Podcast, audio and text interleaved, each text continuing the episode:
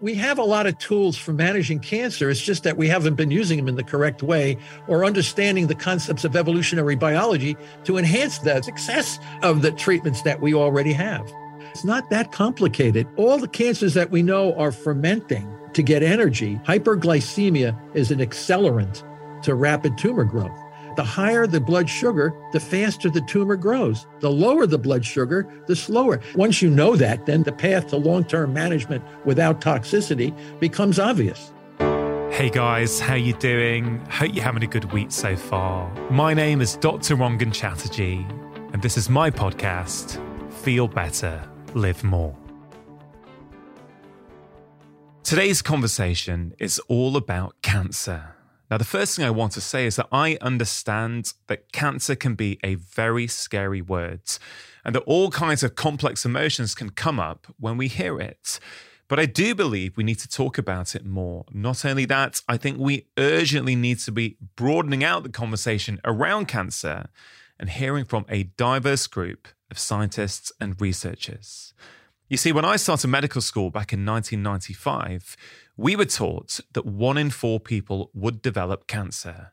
Today, that number has gone up to one in two, a rapid rise that simply cannot be explained by genetics. But if our modern diet, lifestyles, and environments are the cause, we actually have a lot more control than we might think. That's the message my guest today has worked tirelessly to prove and communicate over his four decades as a cancer researcher. Professor Thomas Seyfried is a professor of biology, genetics, and biochemistry at Boston College, Massachusetts, and he is the author of more than 150 peer reviewed publications, as well as the 2012 book, Cancer as a Metabolic Disease. Now, we begin our conversation by exploring how the changes of the past 50 years have contributed to increased rates of cancer. Contaminants in the atmosphere, low quality foods, and a lack of exercise can all be seen as insults to our bodies that over time can result in the development of many different chronic diseases, including cancer. Now, Professor Seyfried explains how it's a malfunction in our mitochondria that's at the root of every single cancer he studied. Normal functioning mitochondria, he explains, use oxygen to generate energy. Cancer cells, however, cannot use oxygen even in the presence of oxygen, and so they fall back on a primitive form of energy creation known as fermentation. It follows then that if we can somehow stop this fermentation process, then cancer cells will die. And in our conversation, Professor Seyfried explains some of the ways in which we can start doing this. For example, using specific low carb diets and nutritional ketosis. He also talks us through his groundbreaking metabolic therapy protocols for treating cancer, sometimes alongside conventional treatments like chemotherapy and radiotherapy. Now, please note that we do talk about ketogenic diets and water fasting in this episode. And I really need to highlight that everyone, especially anyone who already has a cancer diagnosis, should really consult a qualified healthcare professional before making any drastic changes to their diet. Professor Seyfried has spent decades researching and proving a metabolic cause for this devastating disease. This is a compelling, optimistic, and inspiring conversation that is packed with actions we can all take to reduce our risk, not just of cancer, but of all the chronic conditions driven by metabolic disruption.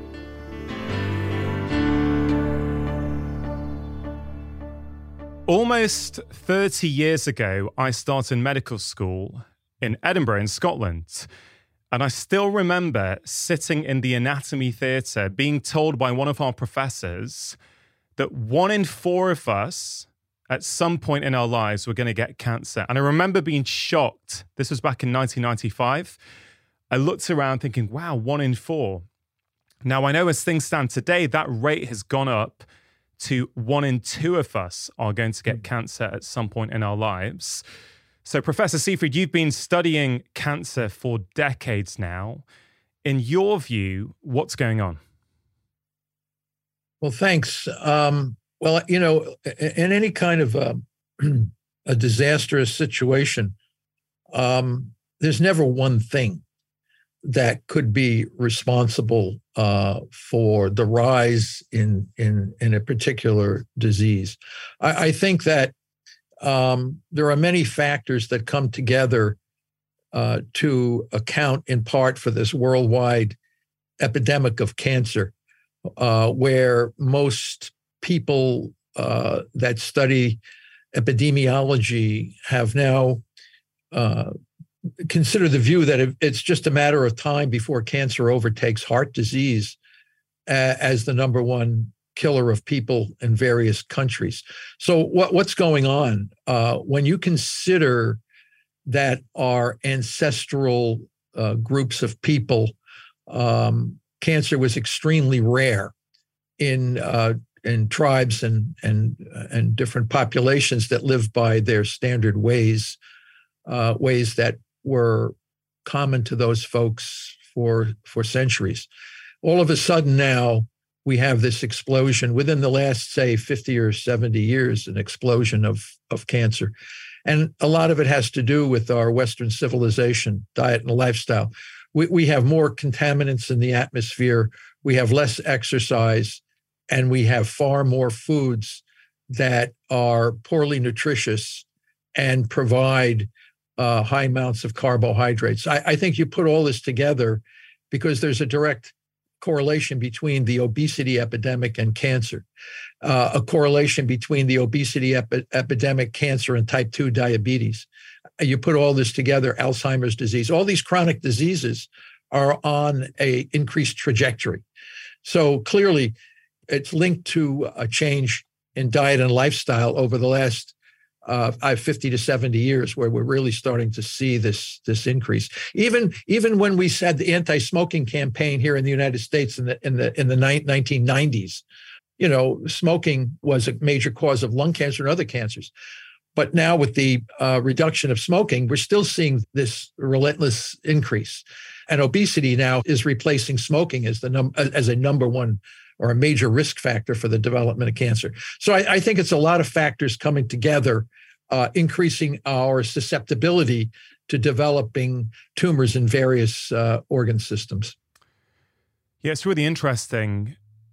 One of the ways in which we get trained as Western medical doctors, of course, is that these different diagnoses, these different illnesses are completely different diseases right? Mm. We hmm. say things like, oh, you know, this increases your risk of type 2 diabetes. And if you have type 2 diabetes, it increases your risk of another condition called Alzheimer's disease. Mm. And what's really interesting hearing you talk about what's happened in the last, well, my question was the last 20, 30 years, but you broaden it out to 50 to 70 years, is that it's not just cancer that's going up, as you say. We know that chronic disease is going up. Type hmm. 2 diabetes is going up, Alzheimer's is going up, cancer is going up. And I know mm. you have very much been trying to get the message across to people for many decades now that cancer is a metabolic disease. So clearly, these things are not quite as separate as they might initially seem. That's absolutely right, and and um, metabolic homeostasis, uh, which is the uh, uh, absolute uh, functioning of our cells in the appropriate way, uh, organ cells, and it's called metabolic homeostasis. When you're basically a very healthy person, you're in metabolic homeostasis. So, what's happening is our bodies are falling out of metabolic homeostasis as the result of a variety of insults from uh, from largely from from the environment, diet, and lifestyle, and these kinds of things. But when you look back and say what is what is um, what is responsible for maintaining what in metabolic homeostasis, and it comes back to our mitochondria within the cells, um, the organelle that uh, ultimately is responsible for the metabolic homeostasis within individual cells and within the body as a whole. So this organelle, uh, when it becomes corrupted or dysfunctional, can manifest can manifest this problem in, in many different ways cardiovascular disease, type 2 diabetes, cancer, uh, uh, Alzheimer's disease, depending on the on the tissue and the cells of the individual. In cancer, we we we know for sure that um, every major cancer that I have studied has defects in the number, structure, and function of the of the mitochondria. Yeah. And this then causes the cells to fall back on a on a primitive form of energy, which is fermentation, and that leads to dysregulated cell growth. So we have I I have a very clear idea of the origin of cancer and how to manage it. Um, the ramifications of these to, say, other chronic diseases, um, we always find a mitochondrial connection. It may not be always the same as what we see in cancer. Yeah. Well, let's just go initially to something you you you mentioned at the start of this conversation, which is when we look at these kind of indigenous populations, we don't see cancer. Mm. Now, some people may be thinking, okay, but how much are we you know, examining these people? How much are we scanning these people? So, do we know for sure that actually they don't have rates of cancer, or is it just that we haven't found it? So, I wonder if you could just address that right at the top. Yeah, well, that's a good question. But um, when when we read the the work of um, the humanitarian physician Albert Schweitzer, uh, he he definitely knew what cancer was. He examined forty thousand Africans and living in their natural ways, looking for cancer, and he didn't find it. So, uh, so he absolutely knew. In other cases, with the in, Inuits of Alaska and the Arctic Circle, uh, some um, British uh, physicians reported that cancer was very, very rare. But I don't think it was done as comprehensively as what Albert Schweitzer did in the African populations. But others have looked as well, and they kind of conf- uh, concur what Schweitzer had seen. Ge- in general, uh, human populations that lived according to traditional ways had a much lower incidence of cancer than those same populations that shifted to diet uh, lifestyle. For example, the Inuits. I, I had the opportunity to visit uh, the medical school at Thunder Bay, Canada, uh, wow. where they uh, they um, uh, service the, the medical problems of the Canadian Inuit population. And the Inuits now are, are, are raked with uh, diabetes, cancer, dementia, uh, which their ancestral populations never had. So uh, um, clearly, it's the change in diet and lifestyle that's largely responsible for the onset of these chronic uh, diseases, uh, including cancer. I've heard you say in a previous interview that our bodies are actually very resistant to cancer. And I've been thinking about that a lot over the past few days that despite all the insults that hmm. are coming into our bodies, especially these days, although the rates are high, you could make the case that the rate should be even higher. So I guess mm. when, when you say our bodies are incredibly resistant to cancer, uh, what do you kind of mean by that? Well, I, I think um, uh, when we live traditional lives like the primitive folks and traditional ancestral groups, not getting cancer or having very low uh, rates of cancer. Um, I think when we have the right diet and lifestyle, I, I think it becomes much more difficult for cancer uh, to develop. and a, kind of an example uh, of this was the, there was a study done some years ago um, with with uh, uh, I think they were macaques, some sort of a monkey from South America or one of these places, and they rubbed carcinogen. They uh, 20 methylcholanthrene is a known carcinogen, and, and, they rubbed it on the arms of these monkeys. for 10 years, inject them with it and everything else. And they didn't get a, ca- a single case of cancer uh, from from from these, and they concluded that uh, well, these monkeys are not good models for cancer. Um, but the monkeys were eating their their diet; they were living in their natural environment, um, and they were quite resistant. The the the alternative experiment, which was never done, is why don't we give these monkeys uh, high carbohydrate diets, uh, really change their diet and lifestyle, and then do these kinds of experiments. And, and I think that uh, members of our ancestral groups uh, uh, having the correct exercise, diet, and lifestyle, even even when exposed to carcinogens, would have a much lower risk. Yeah. So when you take folks that are now uh, not exercising, getting obese, uh, you have you have them exposed to a variety of chemicals within the food systems, the type of poor nutrition. I think you, even though we have a lot of resistance in our body to cancer, uh, we're really we're really bashing down those walls of resistance by the diet lifestyles that we're taking. Yeah. I really like that example because I think it goes beyond cancer for me into all these chronic diseases. We can scare ourselves these days if we go online, if we read about the toxins, yeah. the pollutants, the air right. pollution, the diesel fumes that, that, you know, it can be really, really scary to think, well, what can I do? I'm going to be exposed to so much of this. But hmm. what you just explained there is really the approach I take with myself and with my patients, which is very much okay, well, what can you do? Okay, what are the hmm. things you have control over? What can you do in your own house? And the more good things you can do, the more yeah. of a buffer you create, the more strong these foundations become to then resist the attack and the onslaught from the modern worlds. Uh, yeah. as, as, someone who's been studying cancer for decades now, do you think that's a, a kind of fair analogy? Oh, I think it's a really good analogy. I, I, I think, I, I think, uh, but it's hard, you know. It is hard. Uh, uh we we are confronted now um, with food sources in abundance. Uh, our, our exercise levels are far far lower than they than they were uh, when we evolved as a species. Um, it, you know, this this whole way we live, sitting in traffic, in front of computers, um, with minimal exercise, uh, uh, uh chowing down on on on poorly nutritious, high carbohydrate foods. I mean, it, it, over years, you know, little kids kids can do this uh, because your body is strong and healthy. But man, you do that for thirty years, and it just it just you know it crushes you down.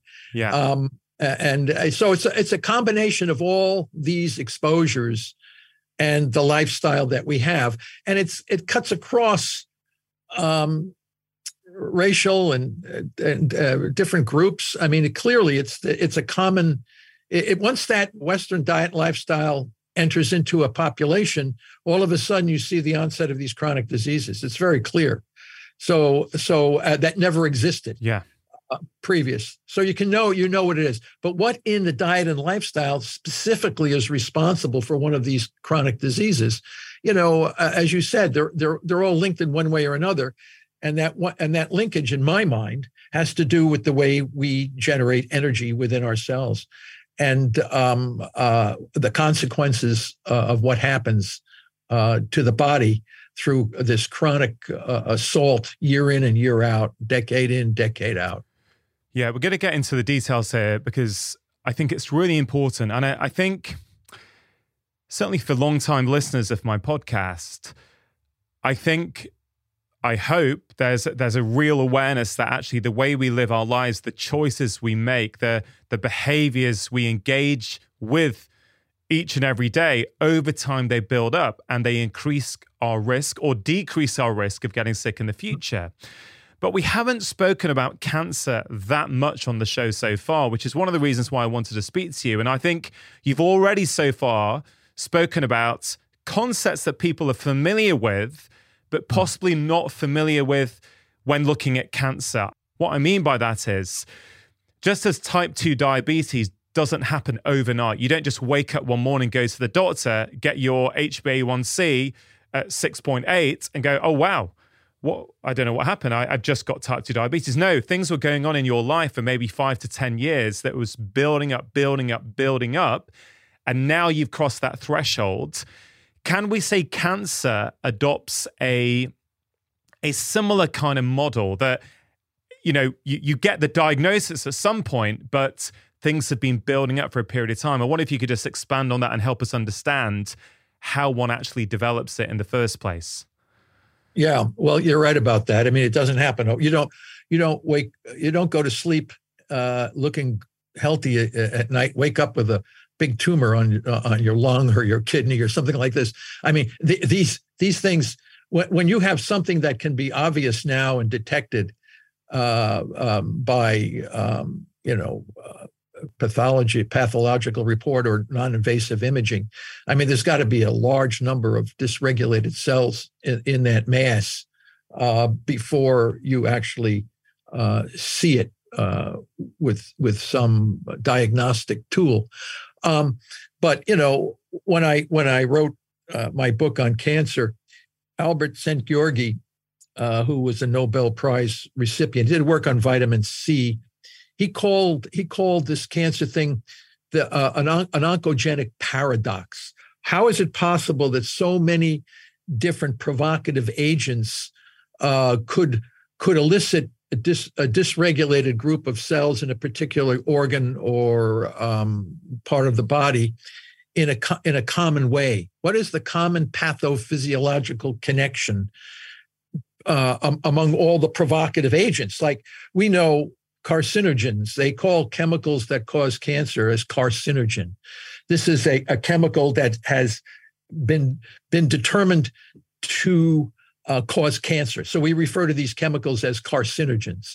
We also know that we have certain viral infections like hepatitis uh, C, uh, papillomaviruses, and some of these other kinds of car- uh, uh, carcinogenic viruses. They produce cancer. Uh, we also know radiation can produce cancer. We also know that chronic inflammation can produce cancer. We know that intermittent hypoxia can produce cancer in certain cells. What is the common pathophysiological mechanism by which all this happens? We know that there are certain uh, uh, inherited genes in our body these are called secondary risk. They're not primary risk factors, but they, in the right environment, they they will elicit cancer, like the uh, Li-Fraumeni syndrome. You have the BRCA1 mutations for breast cancer. Um, so a woman might get breast cancer for her, uh, having a BRCA1 mutation. They might get breast cancer from a, a, a clogged milk duct. Uh, they may get cancer from systemic inflammation. But when you look at it under the microscope, uh, the pathological report, they say, oh, you have breast cancer. So, what was the origin? Why one woman? Why all these women that would have various kinds? They might all have different provocative agents that elicited uh, the the common path. What the common pathophysiological mechanism mechanism is to all cancers is a chronic disruption of energy metabolism in the mitochondria of the cell, followed by a compensatory fermentation. Now, let me break that down because this is what Otto Warburg initially said. He just didn't connect all the dots like we have. He, he said cancer elicits from chronic damage to the ability of a cell to generate energy from oxygen. So we know that all of the cells in our body use oxygen to generate ATP, which is the currency of energy in our body, adenosine triphosphate. Okay. okay. So you and I are breathing, we're talking uh, because the air that we breathe in has oxygen in it. Oxygen serves as uh, uh, the acceptor of electrons, uh, which allows the mitochondria to produce vast amounts of, of energy. And the waste products are CO2 and water of oxidative phosphorylation. All of our cells in our body, the majority of cells except red blood cells, are using this process so that we can remain alive. What happens in the cancer cell over time, that organelle, that process becomes corrupted or deficient in some way. But the, but eh, eh, as Warburg said, if you disrupt oxidative phosphorylation or energy through oxygen too acutely, the cell will die and you'll never get a cancer from a dead cell. So, whatever causes the cancer, whatever the provocative agent does, it doesn't do it acutely, it does it chronically. Mm. And by chronic disruption of oxidative phosphorylation, it allows the cell to, to replace oxidative phosphorylation with the ancient pathways of fermentation. The fermentation pathways is energy without oxygen. And all the cells on our planet existed uh, in using fermentation before oxygen came into the atmosphere, and that was about 2.5 billion years ago. So the cancer cell adapts to a fermentation metabolism as a way to compensate for the chronic disruption of oxidative phosphorylation. Interestingly enough, that same organelle, the mitochondria, controls the cell cycle. It allows the cell to remain in a quiescent, differentiated state. And as that organelle becomes corrupted over time, the transition to fermentation causes the cell to lapse into the default state, which is proliferation. So in this in this all of the cells on our planet uh, were highly proliferative, dysregulated cell growth before oxygen came into the atmosphere to form metazoans and more yeah. complicated, complex uh, organisms. So the cancer cell is doing nothing more than falling back on ancient pathway, living in the living as if it were in the absence of oxygen. And that's what cancer cells do. They can absolutely survive without oxygen. They don't use oxygen anymore. So they're living without oxygen, anaerobiosis, as Warburg called it. Their life without oxygen. Even when oxygen is present, the cancer cell is the cancer cell is still fermenting. So now you know what this cell is.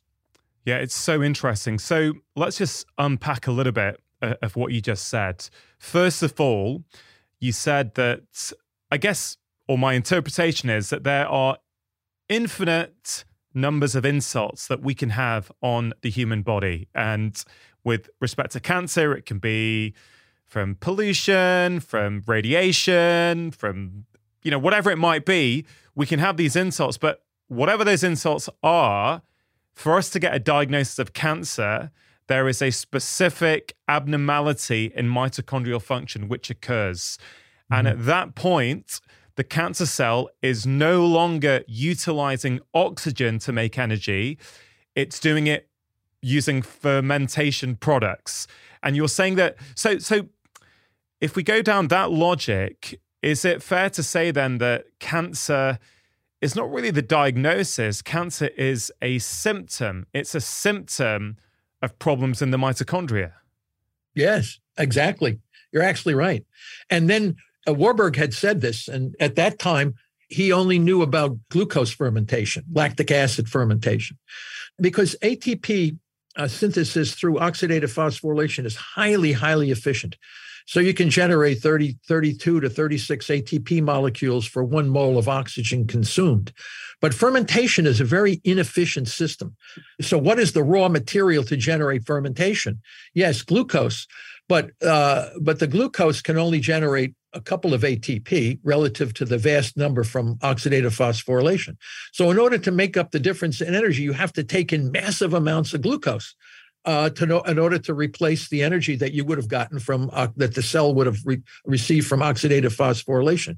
So consequently, the transporters for the, the, the sugar glucose are massively upregulated on the surface of cancer cells, and this is one of the reasons why you can detect tumors using position uh, uh, uh PET scanning uh, positron emission tomography. You can, you can you can see cancer because it's sucking down so much so much uh, glucose. Um, but what we have found, and Warburg did not know, um, we have also discovered that these same tumor cells also ferment the amino acid glutamine. So they can they can use glutamine in the absence of oxygen in a fermentation mechanism. So the two fuels, the glucose and the glutamine, are the two predominantly the predominant fuels for fermentation.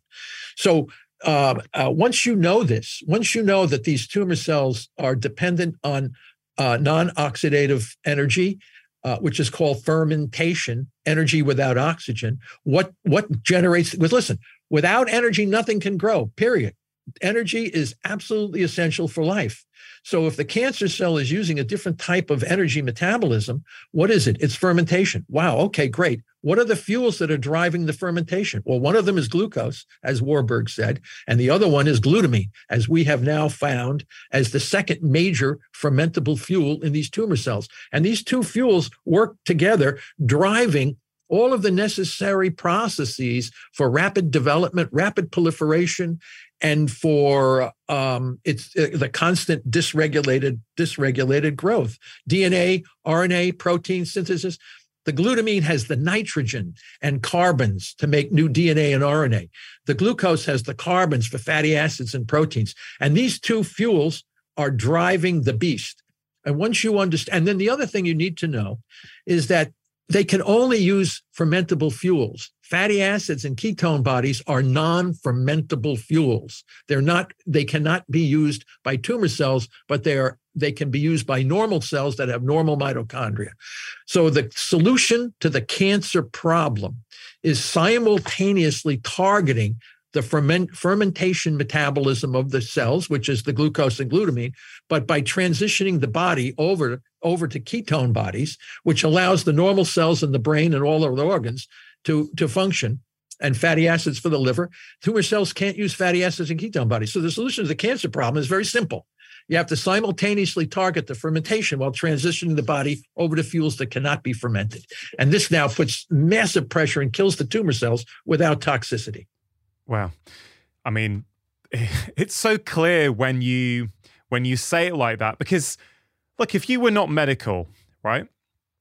If you knew nothing about cancer and the pathophysiology, but you knew that hey, listen, a cancer cell cannot use oxygen. Even if oxygen is around, it doesn't use oxygen to generate energy. It can only use glucose and glutamine right? If that's all you knew, you told a child that, I reckon a child would say, okay, well, let's not give the body any more glucose or glutamine. If that's what a cancer cell feeds on, let's stop it, right? Now, that may be overly simplistic, but it kind of sounds like that's the conclusion from what you're saying. Yeah, well, I think the you can't stop the glutamine because uh, it, it's a non-essential amino acid, and it's the most abundant amino acid yeah. in our body. It plays an, uh, a massively important role in our gut, our immune system, the urea cycle. So glutamine is is they call it a non-essential amino acid, but for cancer, it's an absolutely essential amino acid. You can use diet and lifestyle to lower blood sugar for sure, but you need drugs uh, that will interrupt the glutamine pathway, the glutaminolysis pathway, essentially.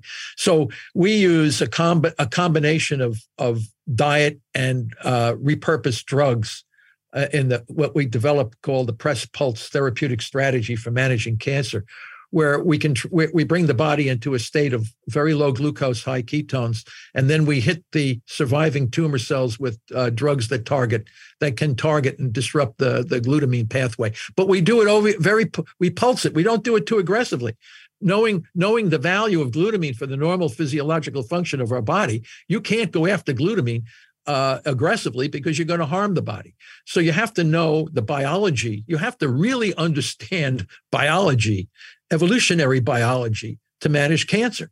And uh, once you understand that, like you said, it's quite it's not that complicated. Mm. Uh, once you break down uh, the issues. So uh, um, once you understand the issues and dissect them, it, I mean, yeah, there's you, you have to know about energy metabolism and you have to know about a, a, variety of these things for sure. But once you know that, then the, the path to resolution, the path to long term management without toxicity becomes obvious. You mentioned oxygen, making energy in the presence of oxygen or making energy, well, in the presence of oxygen, but without utilizing oxygen. And I think a lot of the public have heard about aerobic exercise and anaerobic exercise. So they understand, I think, a lot of people will, remember from biology class at school that when your body's utilizing oxygen, you can do certain forms of exercise, but if you push up the intensity and let's say you're playing football or doing lots of high intensity sprints, that at mm. some point you go to anaerobic, where hmm. actually you're generating energy no longer using oxygen or not exclusively using oxygen. For people who are thinking about that, can you help us understand like is is there a similarity there between what you're saying about cancer and the difference between aerobic and anaerobic exercise?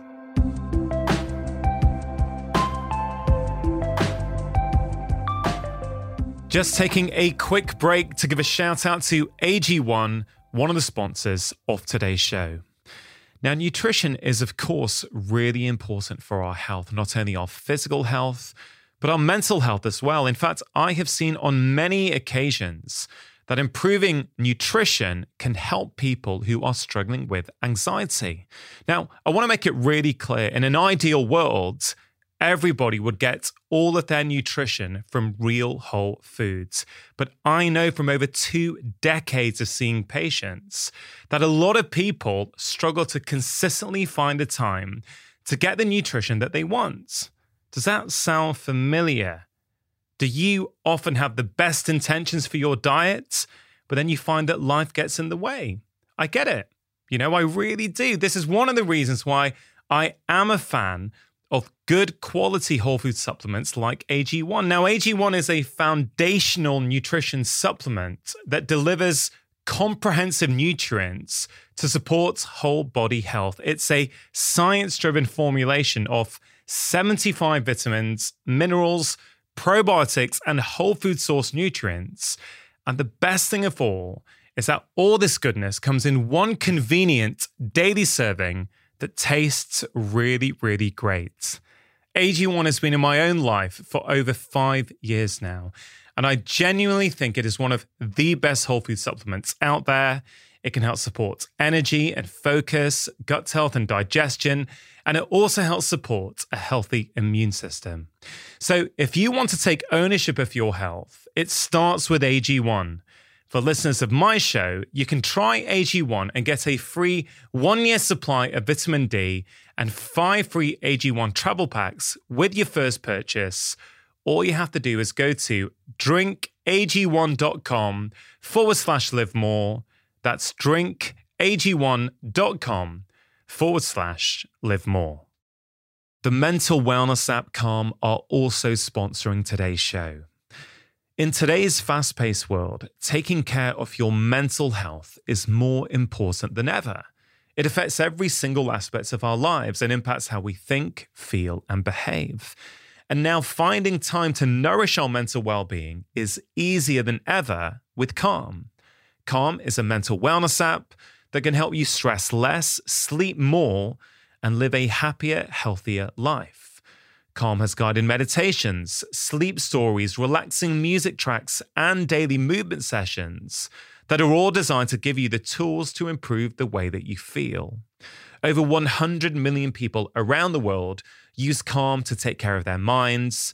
And for listeners of my show, Calm is offering an exclusive offer of 40% off a Calm premium subscription at calm.com forward slash live more and new content is added every week.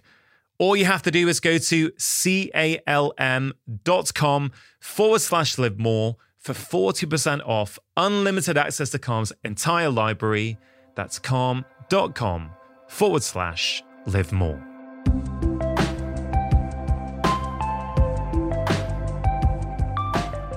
Yeah, well, I think that's a, that's really a, a, an important point with the sprinting you build up lactic acid because the uh, the muscles are working at such an incredible speed uh, that the amount of oxygen delivered to the tissue in the blood uh, is not is not uh, uh, enough to keep the muscles uh, working through an aerobic mechanism. But the muscle can generate tremendous energy using anaerobic short periods of time. For short periods of time, your muscles can burn energy uh, through anaerobic mechanisms, which is which is taking in a massive amounts of glucose and getting energy. Now, as soon as the muscle stops contracting, you're breathing oxygen so that the the muscle can recover uh, ATP mm synthesis through oxidative uh, phosphorylation. But when they were in that sprinting condition, uh, they were dumping out lactic acid, which and this was the how they found the Cori cycle uh, Carl and Gerty Cori that received the Nobel Prize when the muscles were dumping out massive lactic acid into the bloodstream uh, from this uh, very active uh, activity. The lactic acid would go to the liver, and the liver would conjugate the lactic acid back into a glucose. Two lactic acids were reconfigured mm. into glucose molecule to replenish the, the blood sugars. Now, muscle is very interesting because it's it muscle conserves muscle does not share glucose with other organs this is a very interesting thing and it's an evolutionarily conserved adaptation so muscle stores energy in the form of glycogen you have glycogen in your muscles and that energy that can be broken down very quickly for rapid for rapid uh, r- uh, rapid energy but muscle does not share a- uh, a uh, glucose with any other organ for, for uh, mostly. And that's because when a lion would chase us, we better damn well have enough energy in our muscles to run away. because if you're sharing, if you're sharing your energy with some other organ, you're not going to be able to run as fast when the lion chases you. So, uh, um, uh, so clearly, the con- conservation of energy within muscles is an evolutionary adaptation for survival. Uh, liver, on the other hand, will store glycogen, and that glycogen in the liver can be shared. In fact, it's shared majority, mostly with the brain. And uh, as we stop eating, blood sugar goes down. Glycogen is mobilized largely from from liver, uh, which can then subserve the function of the brain. Brain burns a lot of uh, uh a lot of glucose. On the other hand, if the glycogen stores, that's why it takes about 36 hours after you stop eating for the glycogen stores in the liver to be depleted. And then all of a sudden, we then mobilize energy out of the adipocytes in our body. And the adipocytes release the fatty acids back into the bloodstream. Those fatty acids go to the liver, and the liver makes ketone bodies, water soluble breakdown products of the fat, which can then provide the brain the energy for the brain. So we are an unbelievably uh, sophisticated machine that we have these different organs and different populations of cells that can be flexible in how they generate and use energy. The cancer cell, on the other hand, is trapped. It's linked only into a fermentation energy. So, knowing that this cell is massively limited in its capability of survival, we now have strategies. We can take advantage of knowing how the body works to eliminate and kill cancer cells uh, without toxicity. Once you understand evolutionary biology and systems physiology, you now know the strategies for managing cancer. Through the lens of evolution, you mentioned before oxygen came into the atmosphere and before we evolved into being multicellular, those single cells would generate energy through the process of fermentation, which is what cancer cells do. Yeah. So is the cancer cell then moving towards a more primitive form of energy production? Yeah, you're actually right. I mean, we can't we can't say the cells before oxygen came into the atmosphere as cancer cells because cancer cells developed from cells that were differentiated. They were they were mm. part of the society of cells. Okay. However, they share a common uh, energy me- mechanism. They ferment, um, and uh, fermentation before uh, oxygen came into the atmosphere was the way the way all cells uh, uh got energy was a fermentation mechanism, and they would ferment um, whatever carbohydrate or whatever uh, amino acid would be in the environment. And interestingly enough, it was called the alpha period of of life on Earth, as Szent-Györgyi called it. Uh, all of the cells at that time had dysregulated cell growth they were uh, unbridled proliferation, and they would proliferate like crazy until the fermentation fuels in the environment dissipated, and then they would die. Uh, cancer cells are the same. They, they they will survive as long as there are fermentable fuels in their microenvironment. And when you remove the fermentable fuels in their microenvironment, they die very quickly, just like cells did in the old days the, the old days, uh, let's put it this way, in, in, in the time before oxygen. So, but their behavior is very, very similar. And, and when you say cancer cells look very primitive, like when you uh, uh, when you look at cancer under a microscope, I mean, it's just a massive pile of cells in all different dysmorphic stages. Um, they look very primitive. They look they look uh, uh, very uh, uh, undifferentiated compared to the normal cells of the organ from which they arose. But the commonality is that the cancer cell is surviving on fermentation um, because its oxidative phosphorylation is defective. The cells before oxygen came into the atmosphere had no mitochondria. Mitochondria were uh, a fusion between two different organelles two different mm. organisms, uh, uh, an organism that could capture the oxygen and use it for energy. So we had this symbiotic, and that led to the formation of metazoans, which are, are multicellular organisms, of which we are all metazoans, multicellular. You couldn't have multicellularity until you were able to capture the energy from oxygen in the, in the fusion hybridization between these organ between these different organisms. Yeah. So the cancer cell is simply using the heirlooms of energy metabolism from the past to grow in a dysregulated way. And, th- and that dysregulated growth will continue as long as the cancer cell has access to fermentable fuels in the microenvironment. Mm. So, our way of managing cancer is simply to restrict the availability of the fermentable fuels in the microenvironment using both diet and specific drugs uh, and then using the normal cells of our body to outcompete and digest and destroy the cancer cells. It's unbelievable. When you really understand the mechanisms and yeah. the strategies involved, you can get very excited about Well, this. it's absolutely fascinating to hear it, how we've evolved, how we get energy, and then what happens to that cancer cell and how it reverts back to actually maybe the oldest form, the oldest way that we have of generating energy. The cancer cell is utilizing that. So that's that's really, really interesting. I want to talk a little bit about genes and genetics because we hear a lot of things. Like in the media, let's say over the last 10 years, there's been a growing awareness of BRCA1 and BRCA2 and how that potentially can increase the risk of things like breast cancer or ovarian cancer by 50 to 80%, depending on which study you read. Now, I'd love to know your thoughts on that, but I'd also love to know just more broadly about this relationship between genes and cancer. I have heard prominent oncologists in the UK, Professor, say things like, We are born with the genetic codes for cancer within ourselves, but they're kept locked in place by suppressor genes.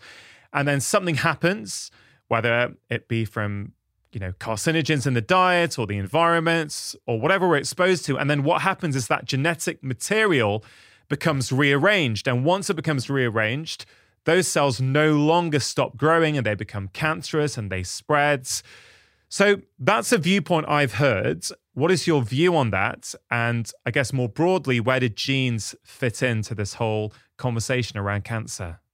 Yeah. Uh, well, of course, that's the basis for the somatic mutation theory here in the United States. National Cancer Institute, on their website, they say cancer is a genetic disease caused by mutations in specific genes, uh, tumor suppressor genes, and proto oncogenes, and these kinds of things.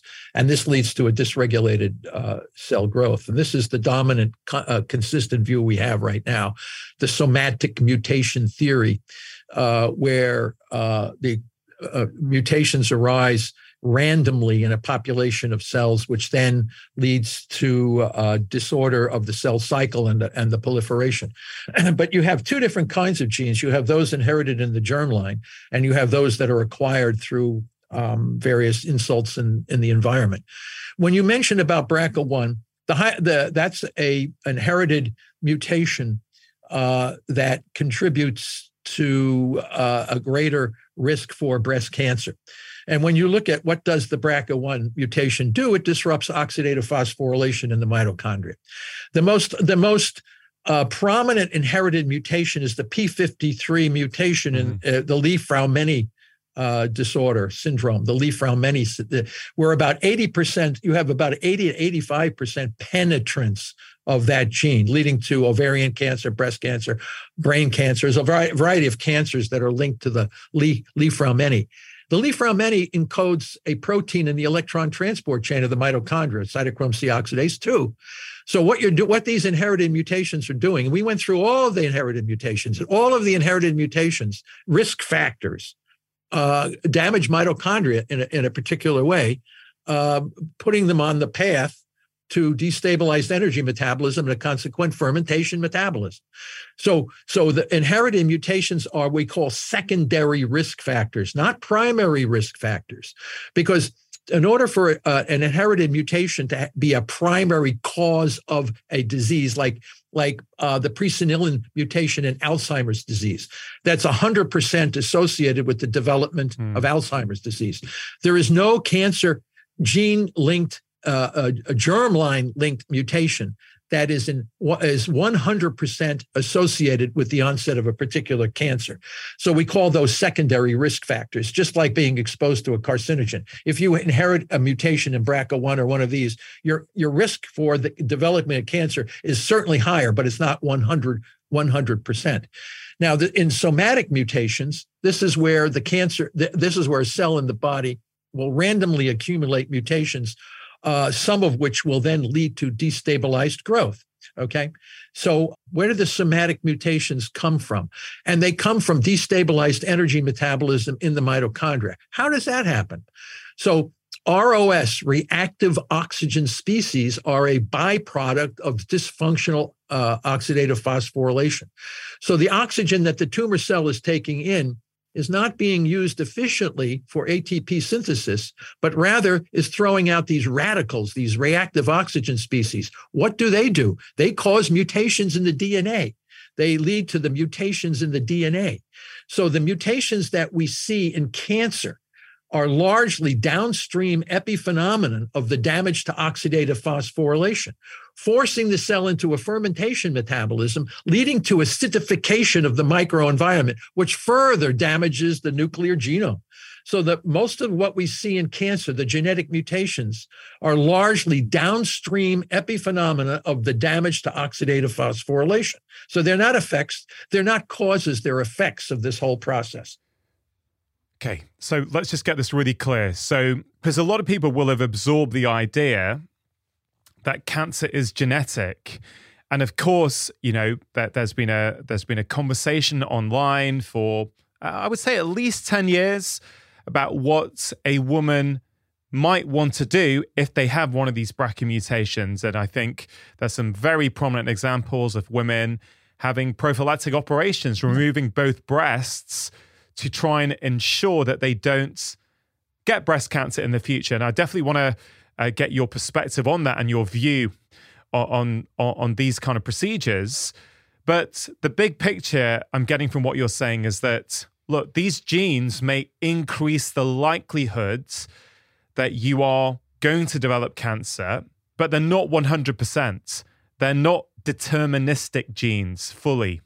So, yeah, yeah, they're risk. We call them risk factors. It's a risk factor, right? It's yeah. a risk factor. But if you make uh, significant modifications to your diet, your lifestyle, your environment, the amount of stress you're under, all, all kinds of things that you try your best to, to significantly change your environment, you can then also significantly decrease your risk of developing that cancer, even if you have the gene. Yes, you are absolutely correct. So you have cho- you have, I guess, at least two choices. If you are detected to have uh, the BRCA1, let's just use that, but there are, there are several other genes that this would also apply to.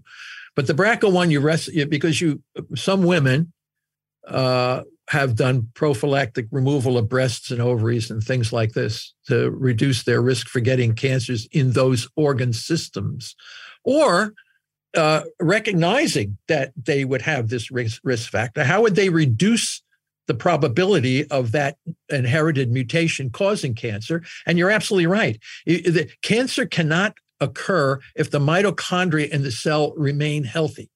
And how do you keep mitochondria in your cell healthy? By exercise and enhancing ketogenesis. How do you do that? Well, you can do water only fasting. You can do a variety of, of, of, of, of diets uh, that will reduce glucose and elevate ketones. Ketones are a super fuel for mitochondria. They reduce reactive oxygen species, the mm-hmm. damaging, the damaging byproducts of respiration. So ketones can significantly reduce damage to mitochondria, allowing that organelle to function in a highly precise manner for long periods of time. So, yes, diet and exercise in the right foods, in the right context, could take the risk of a hereditary mutation that we would say 50% chance of getting a, a, a, cancer with that mutation. You could reduce that down massively. I don't know to what extent because the studies haven't been done in the correct population. But, but we do know that we can significantly, just as you said, you can significantly reduce your risk knowing that and you can't get cancer without, uh, uh, uh, uh you get cancer from damaged respiration, protect the mitochondria, and the risk will go down. Look, I'm all for informed consent, like real informed consent. So you tell a patient, you know, what all the options are. And of course, a patient is entitled to do what they want, right? They're, they're entitled to do what they want with their own body. But what I'm passionate about, why I work so hard on this show each week, is to help give people information so actually they're empowered to know, well, actually, there are some options here.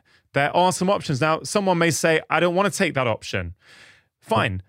Informed consent to me means, or one part of it is giving people all the options. So if you have been diagnosed with epilepsy, as well as the anti epileptic drugs, if there's good evidence, as there clearly is, that ketogenic diets can be of use and in some people can be transformative, surely you should also be told that at the same time. Now, you may go, well, I don't want to do a ketogenic diet. It's too difficult. It doesn't fit my life. Fine, you're entitled to make that decision, but you kind of need to be given that choice if we're going to be evidence based, if we're truly practicing informed consent, right? Yeah, absolutely. I was on on those um, decision committees when I was a member of the Epilepsy Society of America. I was the society's representative to the corporations on this whole thing, and you know, um, the, the, ketogenic diet developed from um, Wilder in 1921, only when he realized that many of these intractable seizures could be modified significantly with water only fasting. But water only fasting is only good for a certain period of time, and you have to eat something. So uh, what he found was that when you water only fast, blood sugar goes down, ketones go up. Is there a diet that can do what water only fasting could do? And that was the, the ketogenic diet. It was managing a lot of different seizures in children. Uh, it works in adults, but it's the, the children the problem is with kids is that when they have a, a, a blown seizure or they have uh, absence seizures or whatever, it disturbs the parents tremendously. And the parents have control over the child's diet uh, uh, at what they're doing. So, in order to avoid seeing your child writhing on the floor and foaming, they would say, okay, you're going to stay strict on this diet uh, because I don't want to see you seize in the 1930s, certain drugs uh, became available that would also stop seizures. And obviously, it was much easier to take the drug than to adhere to a kind of a rigid diet. The problem with these drugs is long term, they have very adverse consequences. And then in the 1990s, uh, mid 1990s, Jim Abrahams, uh, of, of a movie producer from Hollywood, his son Charlie uh, uh, had this ter- uh, terminal kind of epilepsy where he was actually dying. And then he contacted folks at the Johns Hopkins Medical School in Baltimore, the late John Freeman. Uh, who was one of the few guys left that, that liked to study uh, ketogenic diets. And they rescued Charlie uh, from his condition. They made a movie out of it. First, Do No Harm was the movie by Meryl with Meryl Streep, uh, a friend of Jim Abrahams, uh, made this movie, which then brought tremendous attention back to this ketogenic diet. Uh, uh, because uh, it had been it had fallen by the wayside. When I was at Yale University in, in New Haven, Connecticut, I wanted to do a project on ketogenic diet, internal support, and the people in the neurology department and the medical school in general said, ah, ketogenic diets, nobody's interested in that stuff anymore. So my grant was just like, oh, no, no more. So when one of my students came to me in the late 90s when I was here at Boston College and said, hey, there's a there's a meeting in, Was- in Seattle, Washington on ketogenic diets, uh, uh, spearheaded by Jim Abrahams because his son Charlie uh, did so well in this ketogenic diet. He wanted to bring the concept to the world that this ketogenic diet should be resurrected as a non toxic management uh, for epileptic seizures. So I told my seizure, ah, nobody's interested in ketogenic diets. She said, oh, please send me anyway. So I, I sent her out the to the She came back. Oh my God, you can't believe how powerful the diet is. Everybody's so excited about this diet for epilepsy. So we started working on ketogenic diets because we had the best animal models of epilepsy, just like humans with absence seizures and all this kind of stuff. And we started to see, wow, this this diet does work on the animal models as well. And I said, we published all these papers and everything. And um, I said, wow, what's the mechanism of action? I know you got to lower glucose and elevate ketones. Well, we were doing research on cancer at the same time looking at angiogenesis, which is the, the vascularization of the tumor cells. So we put the the when we put the epileptic mice on on calorie restricted diets that lowered blood sugar and elevated ketones, we knew from from Warburg. Yesterday, I said, "What the hell, Warburg?" He said, "You lower blood you lower blood sugar, and you can manage cancer." So we started to put uh, move the uh, the diets that we were using to manage epilepsy in the mice onto our cancer models, which were the best models that we spontaneous mm-hmm. models of cancer in the mice. And lo and behold, we said, "Holy crap!" This these uh, calorie restricted diets knocked the hell out of angiogenesis. When anybody's getting excited about angiogenesis, you can you can completely manage angiogenesis with these diets and you know uh, Holy, Napoleon Ferrara and all these other guys that were making all these anti angiogenic immunotherapies and and stuff, and a lot of them don't work, and they cause the cancers to be worse. But when you when you start using metabolic therapy, so after we saw that, and not only that, we started killing these cancer cells through a variety of different mechanisms. Okay, uh, and then we said, oh, we should be shifting shifting our power away from the we, we use we actually had two uh, parallel programs uh, metabolic management of epilepsy and metabolic management of cancer. But of course, uh, folks from England and the United States got together and they wrote up a clinical trial. They said, "Well, we can't believe uh, epilepsy uh, managing epileptic seizures with ketogenic diets. There's no clinical trials."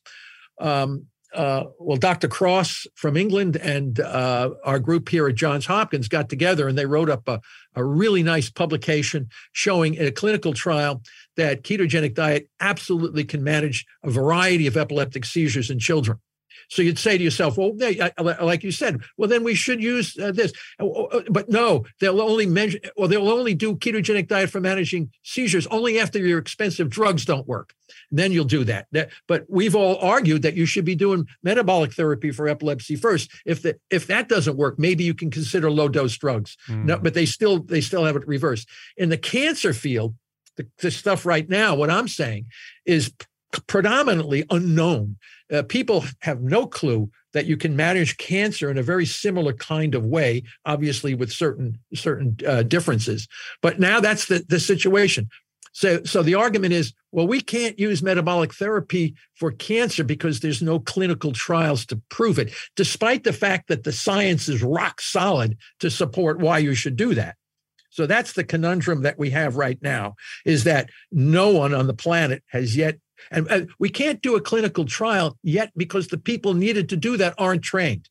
And you need to know what to do and how to do it. And we're working on that right now. So as soon as we have the, our treatment protocol, we'll be able to move into the cancer field with the same with the, with the same uh, uh, uh, uh, uh intensity as we did in the epilepsy field to manage to manage the epileptic seizure. So it's a it's an evolving situation yeah. with parallel studies uh, knowing how the brain works under different the ketosis issue and all of these different kinds of things coming together to know how to enhance the health and vitality of your normal cells without harming the body i know i said an awful lot in a very short period of time no it's i, I mean you're clearly very passionate about this and and with good reason how long have you been studying cancer for now oh I, well i studied cancer for probably 40 years but it was not not in the way to manage the disease uh, I studied cancer like 90% of the people studying cancer.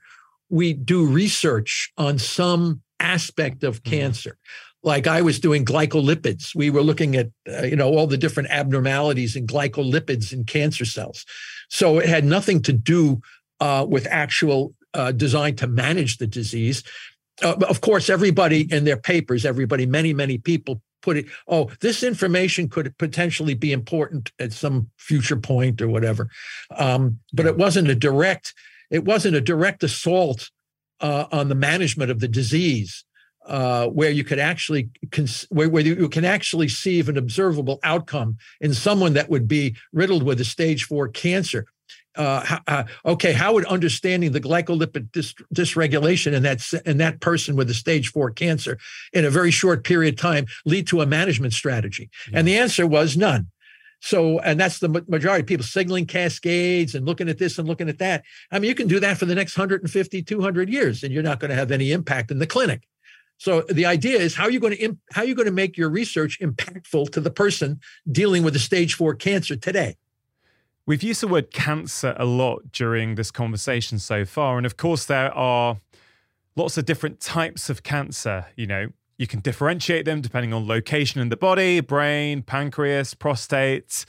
Uh, of course, the different pathological types of cancers as well. So, when we say cancer, do we need to be a bit more specific about what we're talking about? Or would you state, based upon your research, that actually all of them are fundamentally the same. There is a problem with respiration. There's a problem with generating energy in the mitochondria. Like, just help us understand that, if you, if you will.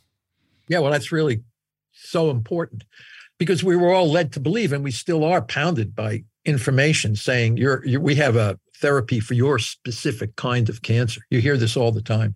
Like breast cancer is different from colon cancer, different from brain cancer, different from bladder cancer, different from the leukemias you hear you hear this all the time, and and that's based again on the somatic mutation theory of cancer. When you start to look at the mutations in all these different cancers, they're all quite different from each other. They're even different from each other within the same within the same type of cancer, within the same tumor. You'll find all kinds of different mutations. But all of the cells. Now, what I what I did, I, I went back and I said, well, if uh, um, if all all the cancers that we know are fermenting, uh, to get energy, that says there's some commonality between them. So in order to in order to justify that, I had to go back and go through historical records on ultra um, um, uh, histology, my the the the um, you know uh, the way electron microscopy, ultrastructure of the cells in a cancer. So I would look at lung cancer, breast cancer, colon cancer, pancreatic cancer, bladder cancer, blood cancers, and I was looking for a commonality. And that commonality uh, was abnormalities in the number, structure, and function of mitochondria in all of the major cancers. And, and that's what I found. And in the, in the concepts of evolutionary biology, structure determines function. This is a, a, a, a well established concept. Structure determines function. If the structure of the organelle that generates energy through oxygen is abnormal, the function of that organelle will be diminished in some significant way, leading to an alternative energy, which would be fermentation. So when I went back and looked at all of the major cancers, I found abnormalities in all of these different cancers. Uh, and then that would lead to the explanation that they would all need to have fermentation in one way or another. Uh, and that leads to the, the concept that if they do ferment, there's only two fuels that they can ferment, which is glucose and glutamine. And we know every major cancer is dependent on glucose and glutamine fermentation. So it comes right back to the Yes, they look different under the microscope. They look different in their genomic profiles, but metabolically, they're all very, very similar and will respond quite effectively to a singular strategy of metabolic therapy. The ketogenic diet, or certainly the presence of ketones in the body, is now, you know, the research is accelerating so fast. We're seeing benefits, potential benefits of ketones in neurodegenerative disease, in Alzheimer's, in mental illness, in cancer, of course, in weight loss. And it's really interesting, isn't it? That how can this one fuel source or potentially this one diet, ketosis, and of course, there's many ways to get into nutritional ketosis but it's, it's, it's very interesting to me how this could potentially have a wide variety of different benefits for a wide variety of seemingly different conditions. Now, let's look at this methodically. No, yeah, yeah, you're right. You're, you're, absolutely right. I mean, okay, let, us go back to our um, Paleolithic ancestors. All right. So, uh, our, uh, uh for uh, uh, thousands and thousands of years, um, uh, we were in a state of ketosis, uh, mainly because food was not available. Mm. Carbohydrates were certainly very limited to seasonal uh, situations. So our ancestors, we were always in a state of therapeutic ketosis. We, we know that in the Aboriginal populations, not only was cancer rare, diabetes was rare, uh, cardiovascular disease was rare, uh, Alzheimer's was never heard of. Uh, or rarely discussed mm. or rarely identified um, uh, as some uh, all of these things uh, that we see that you've just uh, mentioned are all linked to mitochondrial uh, function. So uh, ketones, as I said, as as my late good friend um, Richard Veech from the National NIH, ketones are a super fuel. Uh, they allow the health and vitality of our mitochondria. They, they allow our mitochondria to remain very, very healthy. So when you when you talk about um, you know all of these different linkages for all these different diseases, they all comes back to energy metabolism. And we didn't have uh, uh, all of these chronic diseases when we were existing in the Paleolithic period. We had other things that would kill us, like uh, infections, bacterial infection. We didn't have antibiotics, mm-hmm. Uh, falls, uh, arthritis. You would have a variety of things that would limit your capability of, of longer term survival. But cancer, dementia, cardiovascular disease, all of these kinds of things uh, were not there. Yeah. So, or very, very rare. So, you're, when you say ketogenic diet, it's actually you got to be very careful because it's not necessarily a ketogenic diet it's the state of being in therapeutic ketosis is is at a ketogenic diet can put you in therapeutic ketosis but many of these so-called ketogenic diets uh, are not done correctly people go out eat too much of it uh, they don't do it the right way it's nutritionally imbalanced yeah. i mean but uh, but the bottom line the the underlying theme here is nutritional ketosis prevents chronic diseases there's a really interesting point there, right? So if we're going to talk about as I hope we get to during this conversation, nutrition and cancer and the link between it. And you've covered bits of it throughout this conversation so far. A lot of people will talk about, and there's there's there's lots of n equals one studies. There's lots of anecdotes of people uh, saying that I got a cancer diagnosis and it caused me to stop and look at everything in my life, and I changed dramatically my lifestyle. I started to meditate. I lowered stress. I stopped traveling all the time for work. I went on a keto diet, for example, and, you know, my cancer never came back, right? Or whatever it might be. You, you hear that a lot with uh, a ketogenic diet. And of course, that can be practiced in many different ways. But you also hear people saying that if they radically change their diet to plant-based diets, right? There's many case studies out there that I've heard, or certainly people reporting. Now, it's really interesting to me. So I'm trying to put it all together and go, well, okay, what Thomas just said was that it's not necessarily a ketogenic diet, it's the state of ketosis. So I guess what I'm trying to get to, a plant-rich diet – uh, will have lots of polyphenols, right, within it. And I know there's been quite a few studies showing the benefits of polyphenols in terms of their role as signaling molecules and what they can do for cancer risk. Given what you know about cancer, how do you put these two things together where some people say they revolutionise their health with a keto diet, other people will say that they've done it with a plant based diet? how does that sit with you when you think about cancer?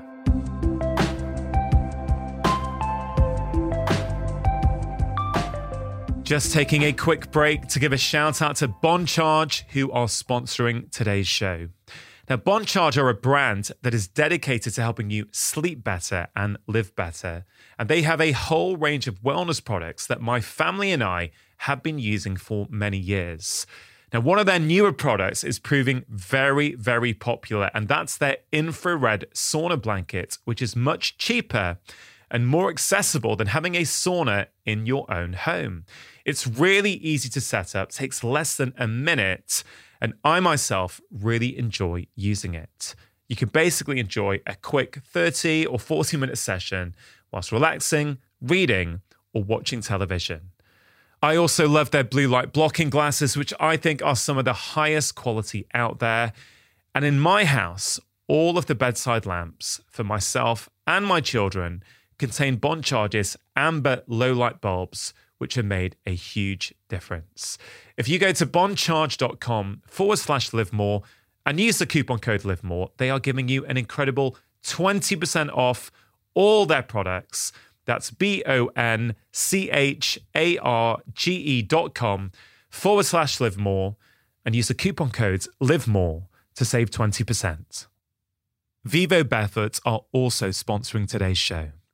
Now, I am a huge fan of Vivo Barefoot shoes and have been wearing them for over 10 years now, well before they started supporting my podcast. And they really have had a huge impact on my own life and the lives of many of my patients. You see, I've seen so many benefits when people start wearing Vivos improvements in back pain, hip pain, knee pain, foot pain, even things like plantar fasciitis. And contrary to what you might initially think, most people find Vivos really, really comfortable. In fact, many people who try them tell me they would never go back to wearing cushioned shoes. Just before the summer, I picked up their Primus Lite 3 shoes, which I absolutely love. So if you're not sure where to start, that could be a good one to start your Vivo journey with. And if you're interested in giving these shoes a go for your own children, the Vivo Kids school range is now back in stock for the new school year. If you or your family have never tried Vivos before, please remember it is completely risk free to do so as Vivo offer a 100 day trial for new customers. So if you're not happy, you just send them back for a full refund. They are the only shoes that I have worn for over 10 years now, and my wife and children also love wearing them. If you go to vivobarefoot.com forward slash live more, they are giving 15% off as a one time code to all of my podcast listeners. Terms and conditions do apply. To get your 15% off codes, all you have to do is go to vivobarefoot.com forward slash live more.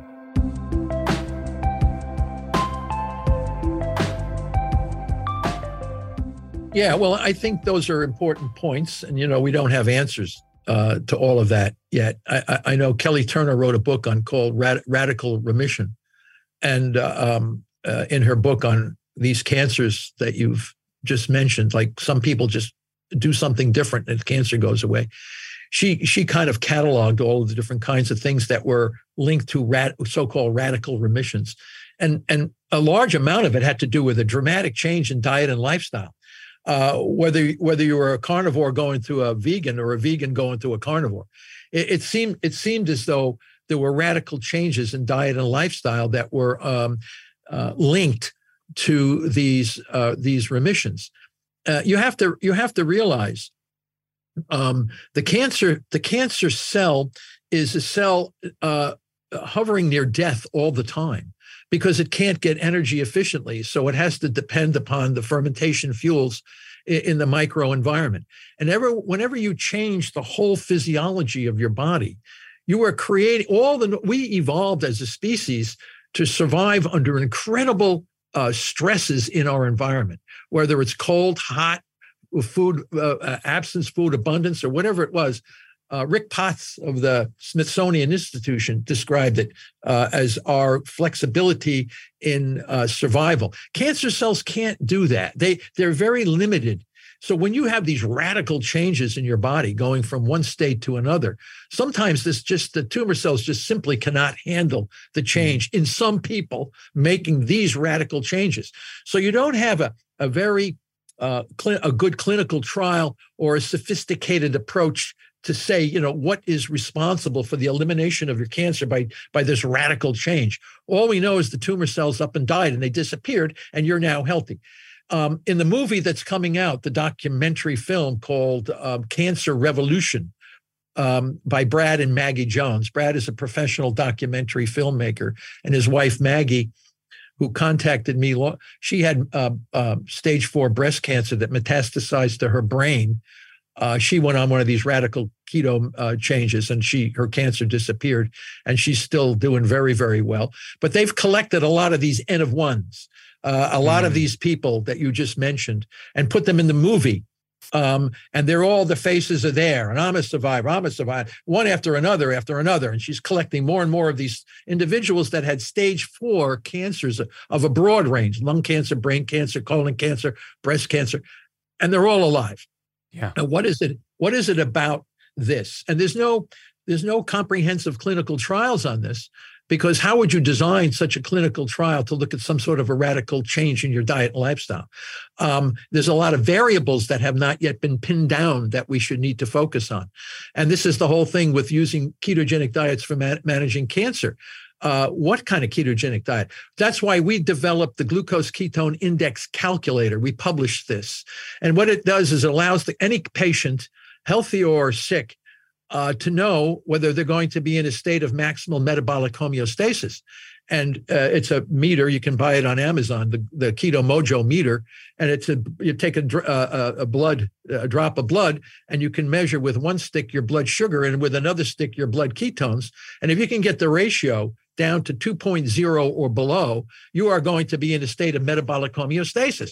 And that, that really puts tremendous pressure on cancer cells, uh, diabetes, uh, all of these variety. In other words, you're bringing yourself back to a state of metabolic homeostasis with a yeah. quantitative measure to let you know when you're there. Okay, I, I want to talk about that. I just want to finish off um, from the previous question about keto diets, plant based diets. Another way I was thinking about it as you were talking is that if we if we develop cancer based on everything we've said so far, I think it's fair to say that there's something going on. You have been receiving a variety of inputs, whether out of choice or not out of choice, whether you're aware of or whether you're not aware of, but whatever's happened, your current environment has resulted in you developing cancer, right? We don't know maybe what exactly it was, but it was multiple signals from your environment and lifestyle.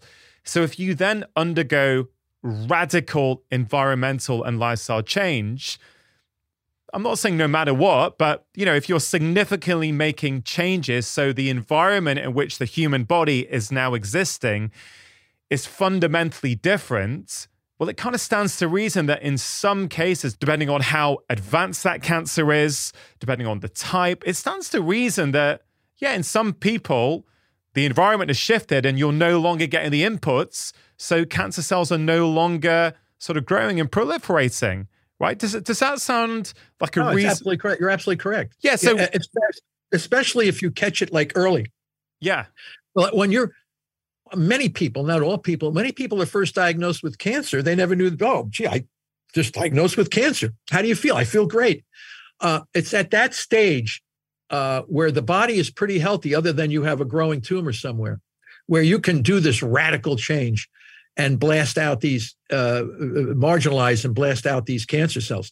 The problem, the problem is many cancer, many folks develop uh, who are diagnosed with cancer immediately without any alternative thinking or recognized. they go in for toxic poisons and radiation and and and what happens is that undermines the health vitality of the rest of the cells in the body making them less capable of challenging the vitality of these of the, the, the, existence of these tumor cells so then all i get so many people contacting me who have failed every kind of a cancer treatment and the cancer is still growing and now they want to do one of these metabolic therapies and their bodies are raked uh, you know they're they're emaciated they they they have all kinds of adverse effects and all kinds of stuff and now you're going to ask your body to go through this uh, tough uh, radical change uh, to try to eliminate. They should have been doing that at the very beginning. Not to say it can't happen, uh, because when you have sometimes you get a stage four diagnosis, you're still in pretty good health. Oh, I got stage four diagnosis. Okay, well, great. Now you do metabolic therapy to pound out those cancer cells. Not to say that we can't use radiation and chemo, uh, but they would be used in a very strategic way in very low doses at the right time at the at the right setting, but not uh, massive poisoning at the beginning of this disease. Yeah, that, that, that, that is such a key point because I really think that, that that message has to come through loud and clear, which you're not necessarily saying that we shouldn't be using some of these modern advances like chemotherapy or radiotherapy. What I think you're saying, as you've just pointed out there, is essentially that look, let's get involved – with the metabolic side of things right at the start, you know, and I'm guessing you're going to say that in some people that may be sufficient. In others, it's going to reduce the size. It's going to allow some cancer cells to die off so you can be a bit more targeted and use lower doses of chemotherapy or radiotherapy, right? Absolutely. Absolutely. We have seen that ourselves you know, uh, you shrink the tumor down and make it extremely vulnerable. Now you can come in with, say, uh, one of these uh, therapies, um, modern, more modern therapies, at a lower dose in a more strategic way to finish off the cancer survivors that the metabolic therapy wasn't able to kill. Because one thing is going to be in common when you pare down, the cancer cells are all kinds of, as you said, they're all genetically different from each other. They're all fermenting uh, but they're all genetically different from each other. But when you pare them down, the survivors of metabolic therapy will have something in common, and that that common commonality uh, makes them extremely vulnerable now to some sort of targeted therapy because all your all, all the cells are going to have the same target yeah. on them. Uh, so that's the stress. So in other words, we need we have a lot of tools for managing cancer. It's just that we haven't been using them in the correct way or understanding the concepts of evolutionary biology to enhance the success of the of the treatments that we already have. Yeah, we kind of need to embrace this approach more, not going either or. It's like, well, why can't you do both? Why can't yeah. why can't we do no, both? No. But but we're not. But going back to what I said at the start, that I was in, I started medical school in 1995, right? We were taught how to diagnose, and we were taught to treat with pharmaceuticals. Yeah. End off, yeah. right? That is literally what we were taught. And again, that can be very useful for certain conditions. But there's a big piece missing there right? So the training needs to evolve. And I, I honestly don't feel it has evolved even now, no. you know, almost 30 well, years on.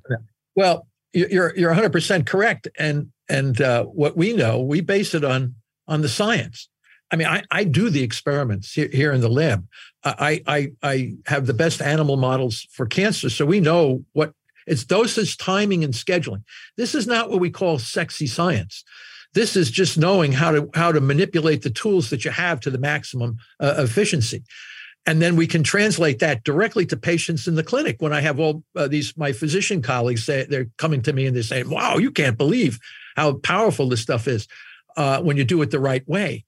Uh, our group in Istanbul, uh, Turkey, are using uh, metabolic therapy with conventional uh, uh, treatments, and they're using far lower doses, and the, and the outcomes are, are, are so much better. So this is an evolving uh, process right now. But I agree 100%. We have to do, we have to know uh, the tools that we have, what will work the best, and how to how to blend the system.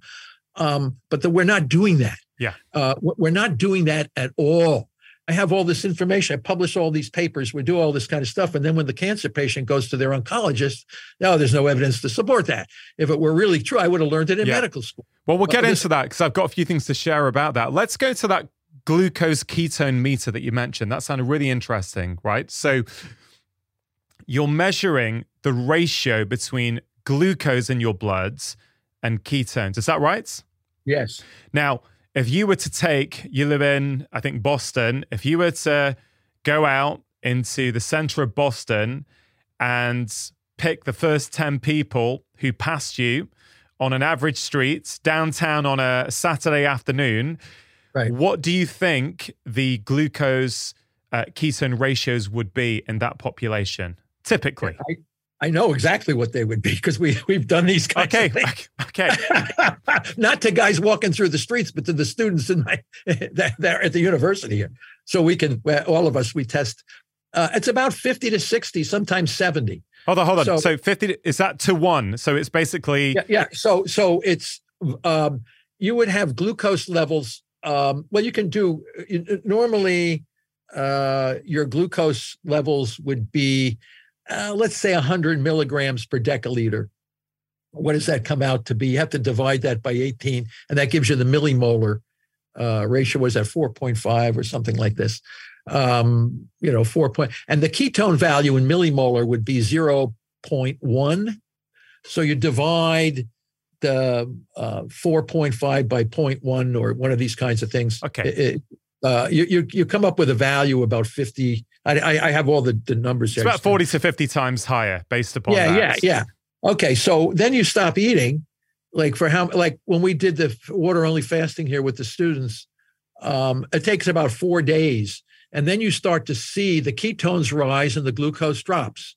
So, uh, um, because you stop eating, once you stop eating, you're not bringing glucose back into your system. Um, the only way you're going to get glucose now is through the process of gluconeogenesis, where your body will make glucose mm. from breaking down uh, proteins. And also, you mobilize the fats. And most of these are called triglycerides. So the two glycerol backbones could be conjugated to make one glucose molecule. But the majority of the fats are going to be used to make ketone bodies. So the ketones are going to gradually increase in your bloodstream, and their glucose gradually goes down and you come to a, a, ratio where the ketones and the glucose are about the same similar millimolar or in your blood or the ketones are higher in millimolar than the glucose therefore you get numbers below one and that becomes super healthy so you did you say before you want to get to two or below ideally? well for killing can- for killing cancer cells for sure um, but for just general health yeah you can get down to five or even um, like my my good friend dom D'Agostino from University of yeah. South Florida. He's always in ketosis, right? He's always in this kind of a state. Uh, he's like one of these Paleolithic guys, you know. He likes to eat uh, alligators and squirrels. I mean, it was one of these kinds of guys. He's always like living. The, he's like living the Paleolithic. I, I, I really like Dom's work, and I, am hopefully going to try and get him on the show later in the year. And and he shared. Well, we'll get to this maybe later, but he did share one of his colleagues, I think, in a was it a mouse model where they had GBM glioblastoma. Yeah, it was um, our model. It was, it was your model. model. Yeah, yeah, and yeah, actually, yeah. Um, by using ketosis, yeah, and radiotherapy, there was like full remission, I think, from recollection. Uh, no, it, was, uh, it was hyperbaric oxygen. Hyperbaric oxygen. We use hyperbaric oxygen as an alternative to radiation because uh, both radiation and hyperbaric oxygen kill cancer cells by increasing reactive oxygen species, so ROS. So if I can kill, can- but the hyperbaric oxygen doesn't work until it doesn't work well until you bring your blood sugar down and your ketones up. So once you put the pressure on the cancer cells, then you put patients in hyperbaric chambers once they're in a state of ketosis. And then you start killing cancer cells by the same mechanism that radiation does, but without harming the rest of the body. That's why it's beautiful. Yeah. So, so back to the glucose ketone meter for a second, right? So the average person on the street who's maybe not paying attention to their diets may have a 50 to 1 ratio. Right. Yeah. You're saying that if you have cancer and you want to kill cancer cells, you want to get down to at least 2 to 1, ideally lower, right? Yeah, 2.0 or below. 2.0 or below. So that's a huge change. Now, yeah. I don't know if you know this or not, but someone, let's say, like many people these days, to try and put their type 2 diabetes into remission are following low carb diets. Yeah. Um, on a and I guess, you know, low carb can mean so many different things, but to many people, it's when they keep their carbohydrate intake under 50 grams of carbs per day. Some people would use that as their definition. But of course, yeah. I'm aware there's a huge variety there. If someone was having around 50 grams of carbs a day and on a low carb diet, what might you imagine their glucose to ketone ratio to be? Well, it's certainly going to be lower than what than it was before. You could use this meter. This uh, we published the calculation, and the uh, the company that makes Keto Mojo um, put a chip in the meter, so you just push the button, it gives you the ratio right off the bat. So pa- patients can can always monitor uh, their GKI. We call it glucose ketone index. Their GKI. Do, do, do you do it yourself? Oh, I do it occasionally. I, will I'll uh, some guy will tell me, oh, I got this keto drink, so I'll I'll I'll not eat for about eighteen to twenty hours. I'll take my my GKI, find out what it is, stop eating for it, and then chug his little little drink, uh, do some exercise, come back and measure it again, and determine whether or not I'm in, going in the right direction. And sometimes it does it does work. Um, and, do, do, and do you have a feeling? Because I guess we can talk about treatment and we could talk mm. about prevention, right? So if you have cancer already, we mm. know that there's been a variety of signals to your body.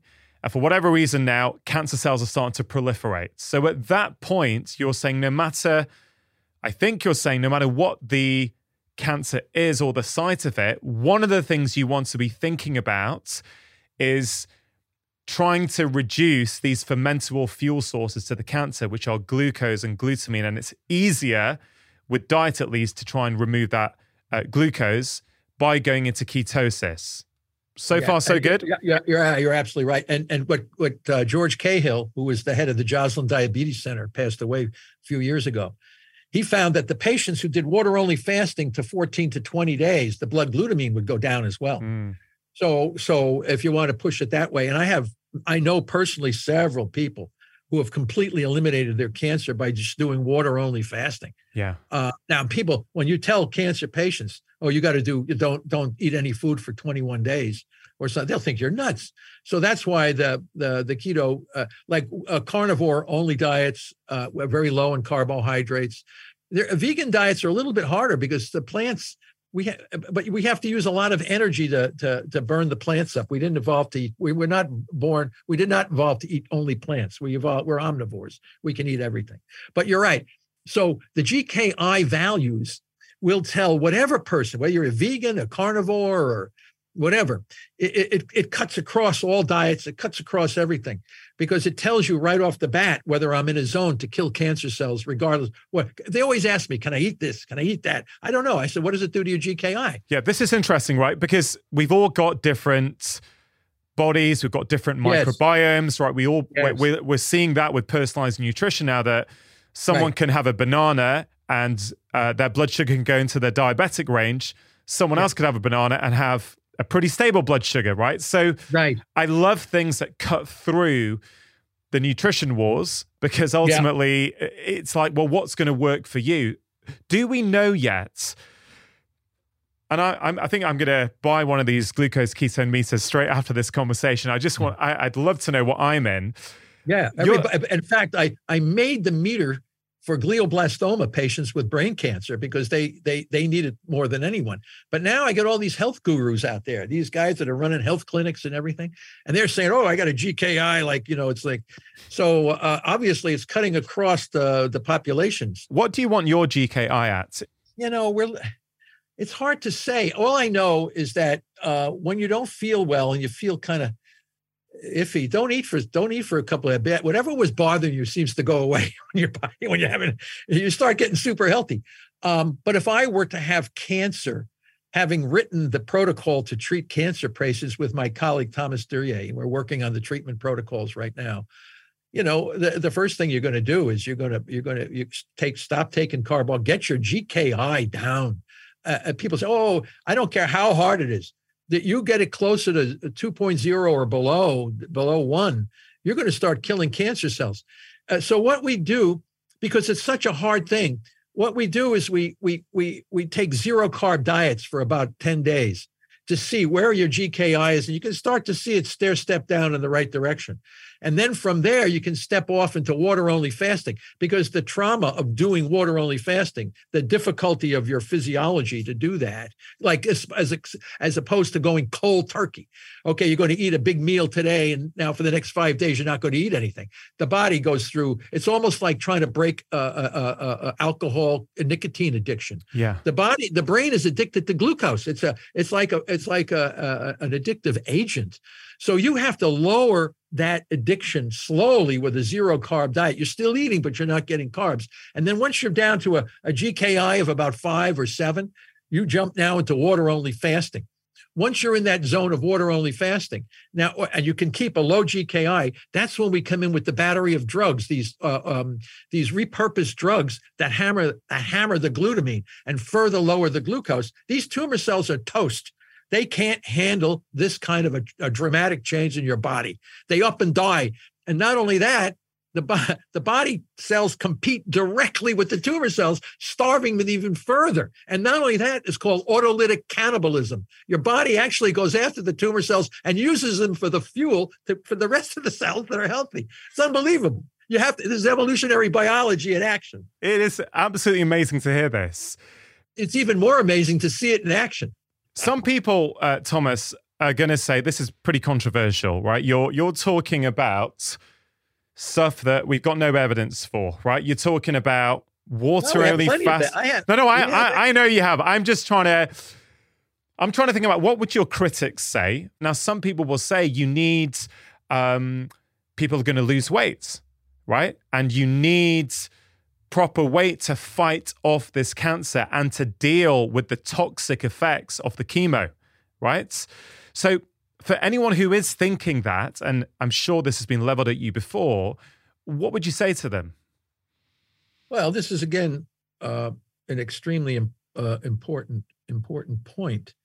Um, uh, you know, when you say weight loss, why why there's two reasons why you would lose weight with a cancer. One is the cachexia, which is the signaling from the cancer cells to the muscles to dissolve the muscle to get glutamine for the cancer. So, um, and the other way, reason for weight, because the treatment you're going to be giving this poor person is so poisonous. They have a uh, fatigue, diarrhea, um, nausea, vomiting, all this kind of stuff. This is this is makes you lose weight. You're not hungry anymore. You're you're you're. So we want you to take as much carbohydrate back into your body to to keep the weight on. So cachexic weight loss and poisonous uh, weight loss from poison. Um, this is called pathological weight loss. You're you're you're sick, as opposed to therapeutic weight loss. Mm. When you stop eating, your body gets super healthy. It doesn't. You're, you're not poisoning the body. You're making it stronger and healthier. So that's why, depending on the weight of the patient at the time we start the, or my colleagues will start the treatment, we have to uh, design the kind of treatment that would be appropriate for that individual's body weight. If you have a, some guy walking into the into the the clinic that weighs 300 pounds, and you're worried about him uh, losing weight from the treatment, I mean, this is absurd. This kind of this guy with that amount of body weight can blast the hell out of his cancer. So uh, just because he has so much energy stored in his body, the, the tumor cells won't be able to use the fats that he mobilizes. So you have to use it, you, you have to understand the difference between therapeutic weight loss versus pathological weight loss. And the medical establishment hasn't come to recognize these differences yet. So yeah. they don't they think weight loss is bad. Uh, yeah, because you're poisoning somebody. Mm-hmm. You know, uh, um, that you're gonna you're gonna lose weight because you're poison. You don't have to poison. The the thing of it is, is that once you do metabolic therapy, the amount of drugs that you would need to kill off the tumor cells now becomes so much less so you're really you're really dealing with an altogether different physiological state but getting back to your really important point is when the cancer patient goes into the clinic they should be uh, at least told that there are alternative options to the treatment plan that we have been indoctrinated to use so uh, I think, and that's where we have this problem. There is uh, one size fits all. You you're either you either do it my way or the highway. And so many cancer patients email me and say, uh, I asked my oncologist if he could help me do metabolic therapy, and he says there's no evidence to yeah. support that. And I say, well, you got to read the scientific literature and you have to understand the science, and then you'll know that it works. And what's more important, you're 100% correct. Many cancer patients would love to be participants in their health care. They want to know that their that their actions are also helping them survive. And the traditional cancer treatments we have today takes that completely out of their hands. They just sit there, get radiation, chemo, and whatever they're going to give this patient, with yeah. the patient absolutely doing nothing. Yeah, I mean, there's so much to unpack there. I'm loving my conversation with you. I think this is so important we get this message out. But one of the frustrations will be, I'm sure, for some of the listeners or viewers on the back of this, is they'll hear this information and maybe they have cancer or a family member has, and they may go to their oncologist and have this conversation. And chances are, this will be shut down and it will be like, look, I don't know about that stuff. I mean, four years ago, a really close friend of mine, his son, I think at the age of maybe six or seven, was diagnosed with an optical pathway glioma. And of course, very scary to, you know, for your child to have this tumor inside your brain. And you know, initially they started, I think, down the conventional route. I think initially um, he had a course of chemotherapy. But as my friend started to read up, and you know, he went all in, spent hours a day researching the papers, experts like yourself listening, and he thought, wait a minute, I'm not sure about this. I'm not sure I like what's being offered versus what I think we can do. He has basically, for four years, there has been no increase in size at all. And he's done it all.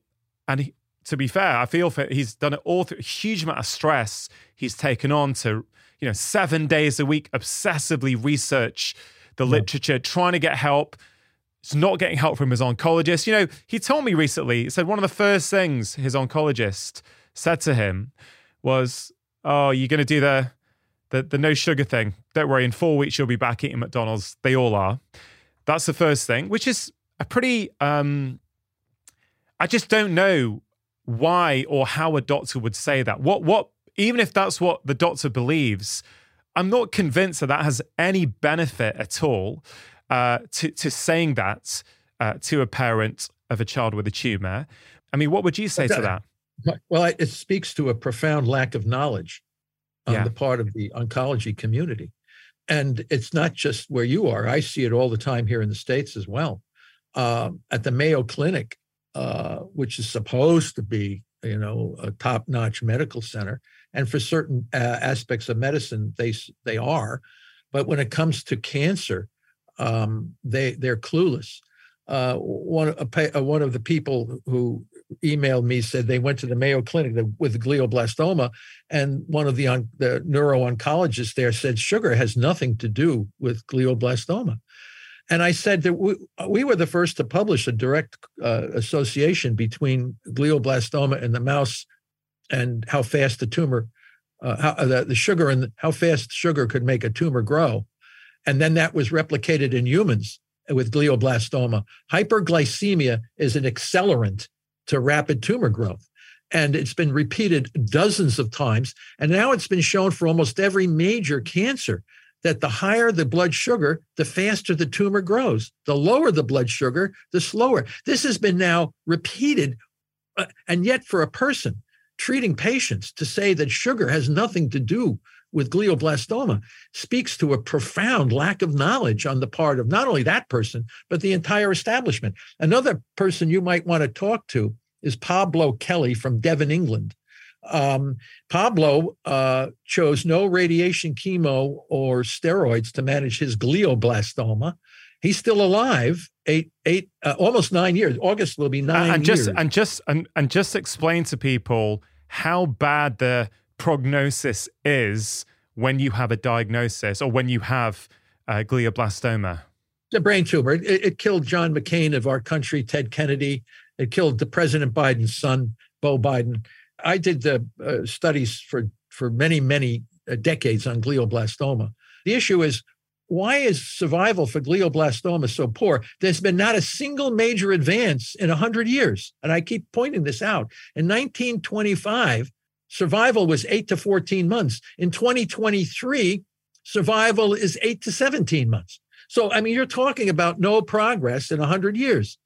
Uh, and what we have found, what I have found in my research, is not only is the tumor very bad, it grows, it grows rapidly. Um, radiation uh, treatment frees up massive amounts of glucose and glutamine in the microenvironment. When you irradiate somebody's brain tumor, uh, the head swells. Uh, the radiation forces blood sugar into the into the stratosphere. And not only that, they give you high dose steroids to reduce the inflammation from the radiation, which raises blood sugar even higher. So you're you're actually contributing a microenvironment rich in the two fermentable fuels that drive the rapid growth of the cancer. I have published this over and over again. And I said, as long as you continue to continue to irradiate the person's brain, you're never going to achieve a, a level of success that you would expect. Now, Pablo Kelly rejected radiation. He rejected temozolomide. He rejected it all and went for metabolic therapy alone. People say, "Oh, he's only an N of one." Yeah, an N of one. He could be the he could be the, the rule rather than the exception. But to stop the radiation of the brain by by onco- by radiation oncologists is an absolute essential part for to, wow. to if you want to keep people alive longer you have to stop irradiating their tumors and we, we have a treatment protocol that will that will hopefully do this but i tell you when you're when you're indoctrinated and, and wrapped into a in, into this constant system it's very hard to break uh, the habits of what you're doing yeah i think that's the problem you know i I genuinely believe that all doctors, nurses, healthcare professionals, are doing the best for their patients based upon what they've been taught, based upon what they know, based upon the current paradigm. It, and I know you've been shouting from the rooftops trying to shake up this paradigm and go, you know, the, the other the other thing to really think about here is that, and I always say this when we're talking about nutrition changes, is that look, like there's there's very little downside here right?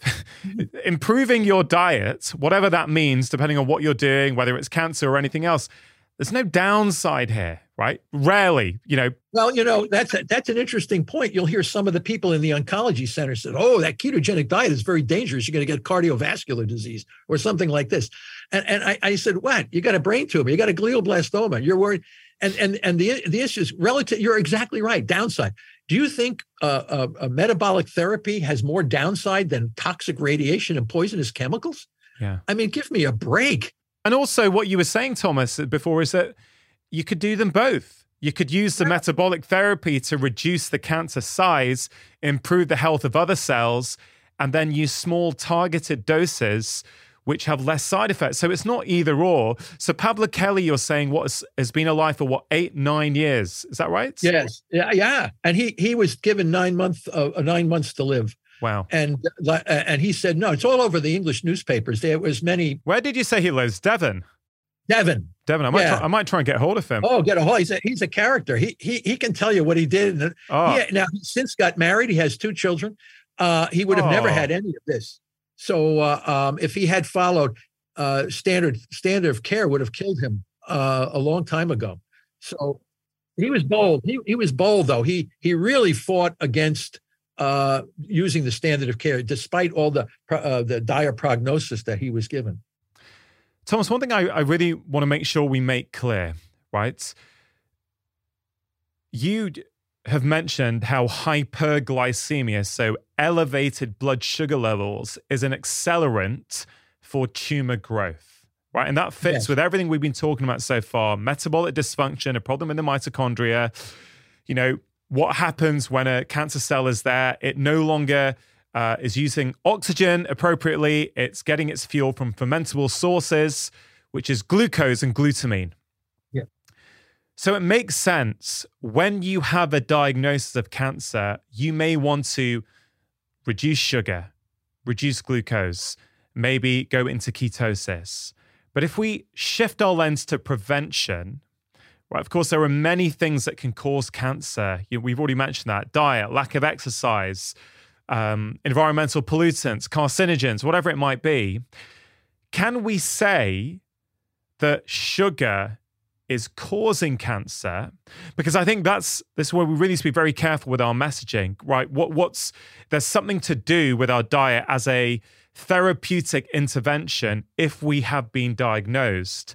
But what if you are, I don't know, in your 30s and 40s and, and pretty well, and you listen to my podcast, you try and stay healthy, try and make small changes. You know, what's the relationship there between sugar yeah. and cancer? Well, I, I, think we can never call sugar uh, a carcinogen.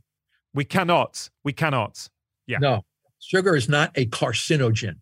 Okay. But sugar uh, creates a systemic inflammation in the body over time uh, C reactive protein goes up. Now, how do we know this obesity? The obesity epidemic, which is now becoming worldwide in, in industrialized societies, the obesity epidemic is the result of, of the storage. You get fat by storing carbohydrates. You don't get fat by eating carb. That's why you lose weight with a ketogenic diet. You, you, you can't you can't store fat. Uh, uh, you store carbs as, as fat. You don't store fat as fat. People, this is another tremendous mis, misconception, uh, misunderstanding. So we have an obesity epidemic. Obesity has now replaced smoking as a major risk factor for cancer. How do you get obese? By consuming too much carbohydrate in the diet, especially poorly nutritious carbohydrates, not complex carbohydrates that you see in certain plants and in certain grains, but you get it from consuming those foods that have minimal nutritional value with high levels of processed carbohydrates, high fructose corn syrup, and all these kinds of things. Um, they are provocative to becoming obese, elevating blood sugar. Elevated blood sugar is an accelerant to growing tumor. Mm-hmm. So, so clearly, all of these things come together, and it's basically diet and lifestyle. Yeah, we all would like to prevent cancer, but when we have fast food stores on every corner, we have Coca Cola, we have everything that's in our environment that makes us feel good. We evolved as a species to love sweets. Our brains are geared to yeah. love sweets, and we have sweets everywhere. So it's again, it's moderation we try to do what we can do to moderate our consumption of highly processed yeah. carbohydrates, and that will reduce the risk for can- not only cancer but a lot of these diseases as well. I think you know the, the, the truth, as I see it, at least, is that many people are really struggling. Right? They they do have they either live in a food desert where they can't get yes. access to decent foods. They're yeah. in poverty.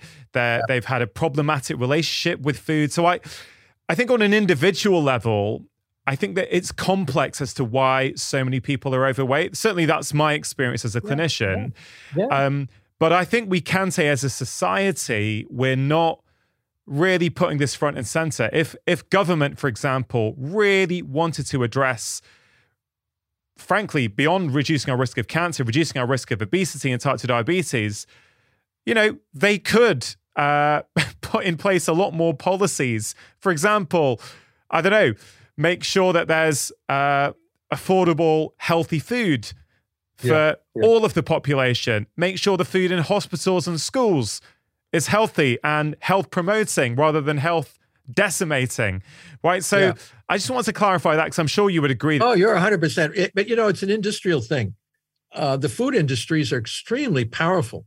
Uh, they control politics as well as the pharmaceutical industries. Yeah. So you have massively powerful industries uh, that um, thrive on on on the health health problems of the of the country. And you're right about food deserts and people are stressed out and food makes them feel better. And a lot of that food is full of carbohydrates that puts them at risk for all these different diseases. Yeah. But the governments could do a better job. But you know, who are the governments? They're congressmen, senators, uh, these guys, and, and, they get money from these different industries to run their campaigns and and they're not going to come out and all of a sudden shout that we have to reduce uh, carbohydrates in the diet uh, to make our population healthier. Um, and the drug companies are making money hand over fist yeah. on on all these crazy drugs that they're giving to people. But I think it falls on our shoulders uh, ourselves. Now, now I can, I can you're right. I, I can speak from a different perspective than the poor guy who's living hand to mouth and his his his food can only be cheap foods that's poorly nutritious. He yeah. can't afford uh, the garden variety of stuff that's more generally more expensive, grass fed beef and all this kind of stuff. I mean, so you're caught in a you're caught in a between a rock and a hard place. Yeah. So um, yeah, these are difficult problems yeah. that need to be addressed. And two things I just wanted to finish up on there. Um, as you mentioned earlier on in this conversation, you can put on weight on a ketogenic diet if you eat too much, right? So I think processed carbs are absolutely uh, we're eating too much of them, but but I think people are losing weight on a whole variety of different diets. You know, I guess it's for me it's a question of what what is the whole food based diet because I'm I'm interested in weight loss and health promotion. You yeah, can technically yeah. eat 500 calories of garbage each day and lose weight, but I'm you know, if you have a whole food based diet, it's a case of what can you do consistently that's going to help you eat the right amounts. Well, this is very your your point. There's some recently within the last month, I think, some guy lost 50 pounds eating only McDonald's food, and and you say, wow, how is that possible? He ate half. He would order something and eat only half of it. He he, he in other words, he did calorie restriction. anyway, he lost weight by just like I said, eating eating food, but only at half the amount that he normally would eat. He lost weight. He he, got yeah. he, he he felt good. But the other there was another guy who ate as much as you could get, supersized meals. This was about ten or twelve years ago, and that guy within a month got cardiovascular disease, obesity, and every all the yeah. other. So again, it's the amount and types of food that uh, you are addressing yeah. to keep your body in a in a in a state. And I think the key point there to to conclude is look, obesity is a massive risk factor for cancer. Right? That's not trying to shame anyone, that's not trying to have a go at anyone, it's just trying to look at the science and and share it. I think a lot of people do not know that. Yeah, I, I agree. By, by you stating that, you have informed whoever's listening that obesity is a major risk factor for cancer. So, uh, um, and I think a lot of people aren't aware of that. And, yeah. I, and I think uh, that by that statement getting out in the world uh, makes people think twice uh, about their uh, weight condition. Professor, it's been a real joy uh, talking to you. I know you've been in this field for for many decades now, and you're you're still banging the drum. You're trying to get people to see that there's a metabolic cause to cancer and that maybe we need to you know, relook at how we view cancer and how we treat cancer. There's plenty more we haven't got to. Maybe I can tempt you to a for a part two at some point in the future. I, am pretty sure my audience are going to love this conversation. But just to finish off, then, for people who've heard that and are inspired to go, okay, I'm with you. I can see how poor metabolism, metabolic dysfunction, mitochondrial dysfunction is going to increase my risk of getting cancer what can I do right now? I don't have cancer, but I want to reduce my risk of getting it in the future. I wonder if you could share some of your top tips for people as to what they can actually practically do. Well, I think exercise is absolutely essential. Um, keeping your because uh, bringing oxygen into your blood, having a uh, good blood flow, increases uh, physiological function. If you can reduce the amounts of high carbohydrate foods that you eat with exercise, and occasionally look at your GKI, your glucose ketone index. Uh, you're going to ward off not only cancer, but probably type 2 diabetes, cardiovascular disease, and even dementia. So, uh, all of these things are linked to a common problem in, in disturbed metabolic homeostasis. So, um, so I think there are definitely things people can do. And it's hard when you're sitting in traffic uh, traffic jams, and then you have to rush up and sit in front of your computer and, or in an office mm. somewhere. So uh, all of these things are not consistent with our uh, evolutionary origins. But I think if people have become aware of these things, at least they can, in their own lives, try to adjust adjust their uh, their their situation to to recognize this. And sleep, chronic stress, these sort of things. Well, that's another thing too. Sleeping, you know, uh, good sleep. Yeah, right. Who who wouldn't like to have that? Uh, yeah, stress. What do you do for stress? You know, I mean, we're all stressed out. People were used to smoke like crazy to reduce stress. Now they stopped smoking, and now they got fat, and now they they got this. They're back in the same spot for a different reason. Yeah. So uh, you know, it's just it's just. Um, but uh, but the point but the point is is that all of these things really do make a real difference at reducing your risk of cancer in the future. Yeah, absolutely. Absolutely. Yeah. And you maybe know. this is just a little teaser for the next time we talk. You mentioned earlier on that intermittent hypoxia is one of the things that can drive the mitochondrial dysfunction. I wanted to really expand what you meant by that. Did you mean obstructive sleep apnea, things like that? Because you also, because you then mentioned exercise as being a way of delivering more oxygen Right. You know, that's what Warburg even showed that it was intermittent hypoxia that he thought was responsible for the majority of cancers. We, we've expanded upon that and we've shown the mechanisms by which that can happen.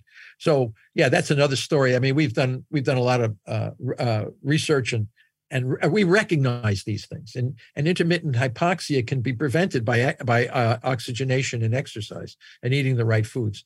So again, you're coming back to a similar kind of thing. Well, we'll get to that in our next conversation, hopefully. But just to finish off, then, are you hopeful? Are you hopeful that we can do something different to make an impact in our rates of cancer? Oh, absolutely. I mean, uh, uh, uh absolutely and Warburg even said that we could reduce 80% of our cancers. And I believe that. If we, but now we, we have a plan. We know what's going on. We have an understanding of the mechanism by which cancer occurs, and we really understand how we can manage it.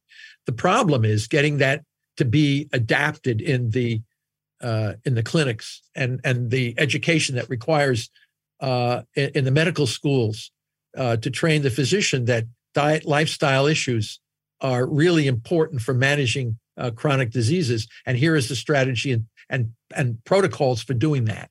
And that's, I think, will be the future. Well, Professor, thank you for your tireless work. Thank you for giving up some time. Thank you for coming on the show. Yeah, very nice. Thank you very much for having me.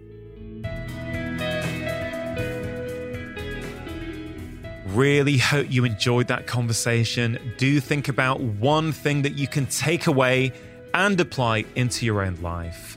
And also have a think about one thing from this conversation that you can teach to somebody else. Remember, when you teach someone, it not only helps them, it also helps you learn and retain the information. Now, before you go, just wanted to let you know about Friday 5. It's my free weekly email containing five simple ideas to improve your health and happiness. In that email, I share exclusive insights that I do not share anywhere else, including health advice how to manage your time better, interesting articles or videos that I've been consuming, and quotes that have caused me to stop and reflect. And I have to say, in a world of endless emails, it really is delightful that many of you tell me it is one of the only weekly emails that you actively look forward to receiving. So if that sounds like something you would like to receive each and every Friday, you can sign up for free at drchatterjee.com forward slash Friday 5. Now, if you are new to my podcast, you may be interested to know that I have written five books that have been bestsellers all over the world, covering all kinds of different topics happiness, food, stress, sleep, behavior change, and movement, weight loss, and so much more. So please do take a moment to check them out. They are all available as paperbacks, ebooks, and as audiobooks, which I am narrating. If you enjoyed today's episode, it is always appreciated if you can take a moment to share the podcast with your friends and family or leave a review on Apple Podcasts. Thank you so much for listening. Have a wonderful week. And please note that if you want to listen to this show without any adverts at all, that option is now available for a small monthly fee on Apple and on Android. All you have to do is click the link in the episode notes in your podcast app. And always remember, you are the architect of your own health. Making lifestyle changes always worth it because when you feel better, you live more.